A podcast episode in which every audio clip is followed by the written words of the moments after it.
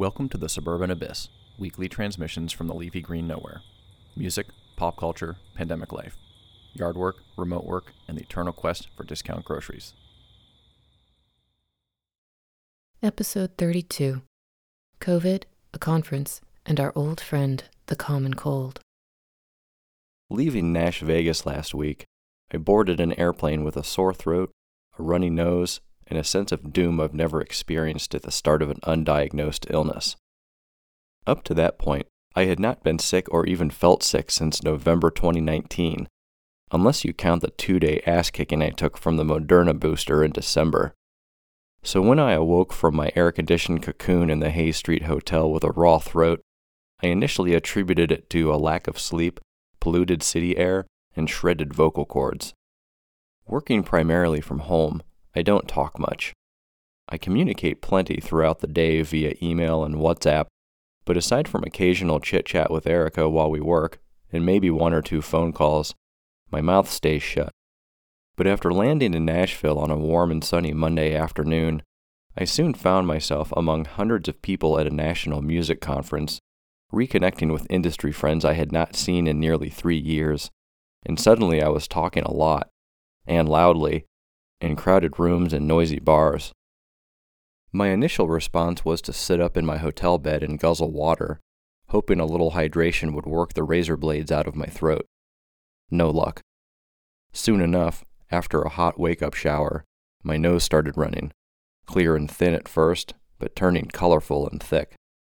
Then the sneezing. And coughing. Here we go. Clearly, this was not from talking, nor a temporary reaction to a new environment, but something worse. Hopefully, not that something. I took a quick head to toe inventory. No aches, no chills, no creepy looking toes. I could taste and I could smell. Fatigue was a moot point, as I was averaging four to five hours of sleep each night at the conference, and I didn't feel any more tired than I had felt since waking up in my bed in Hudson at 4 a.m. Monday to get to the airport. I Googled COVID versus cold, cross checked my symptoms with a few trustworthy infographics, and deduced, to the best of my diagnostic capabilities in the absence of a thermometer and a rapid COVID test, that I was coming down with a good old fashioned cold. So, with mask on and sanitizer at the ready, I carried on, which meant a cab ride to the airport and a flight back to Ohio via New York City, and what should have been a happy return home was now clouded with the unease of carrying whatever germs I was carrying through terminals and flying tubes until I reunited with Erica and Magnolia in Columbus. I flew back through Columbus because Magnolia was competing in the state power of the pen writing competition there, and Erica and I had signed up to volunteer Friday afternoon. After my symptoms started in Nashville, I texted Erica and asked her to bring a thermometer and some home COVID tests just to be safe. Upon landing at John Glenn around 1 p.m. Thursday, I got in the truck with Erica and left my mask on, as I would for the next five days. We drove straight to our hotel in Westerville and I took my temperature. No fever. Then I ripped open a test and swabbed my nostrils. As I waited the 20 anxious minutes for the result, my mind ran through the list of everyone I would have to contact. Every bad decision I made boot scooting through Nashville, everything I could have done to avoid this predicament. Worse than being sick is getting other people sick and knowing you're to blame. But my rational mind, thankfully, intervened and reminded me that I had been ultra careful leading up to and during the trip, masking up and maintaining my distance from the exposed and unvaccinated, and that the conference required proof of vaccination or a negative COVID test from each and every attendee before they were handed their badge. The 20 minutes finally passed, the test was negative, and Erica and I went out for a late lunch like we had planned all along. But I wasn't out of the woods just yet. We went back to the hotel and took a nap. Then I took my temperature again after waking up 99.3 degrees. Not good. A low grade fever, but still not good. And unfortunately, it took me out of the running for volunteering the next day. Or at least I took myself out of the running. I also texted friends we were supposed to meet up with in Columbus and backed out of our evening plans. Then back to Google and confirmation, thankfully, that a fever can occasionally accompany a cold, though it was rare. With that information, I decided I would take another COVID test Friday morning, but stay back at the hotel either way.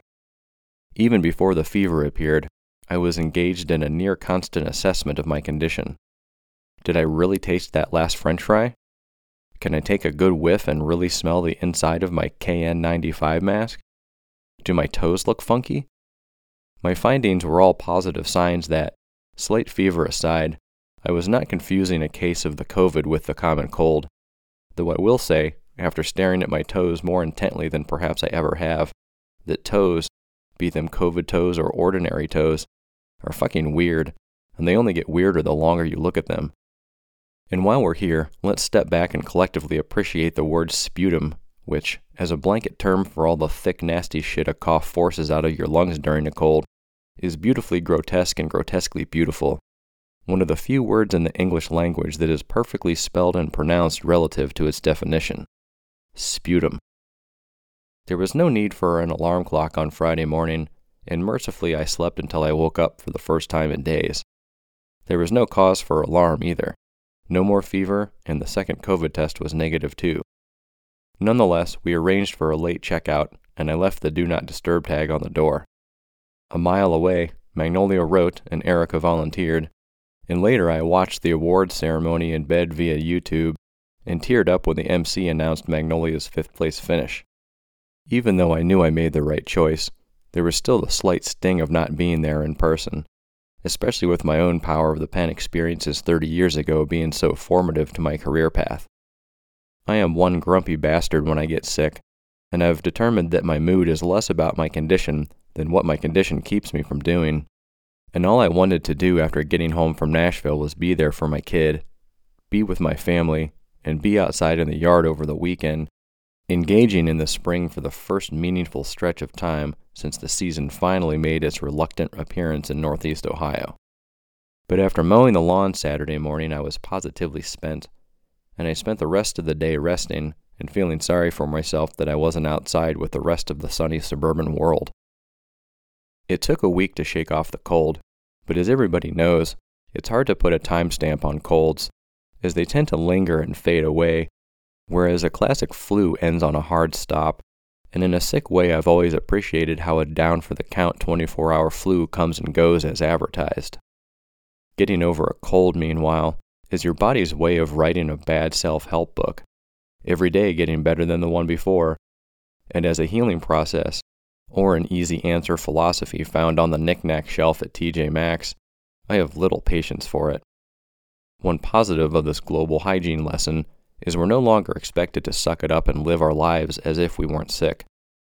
Tom Brady led the Patriots to victory in the 2004 AFC Championship game with the flu, laying a smackdown on the top seeded Steelers after running a 103 degree fever and an IV through his arm before kickoff and most of the free world held it up as another example of Brady's admirable toughness.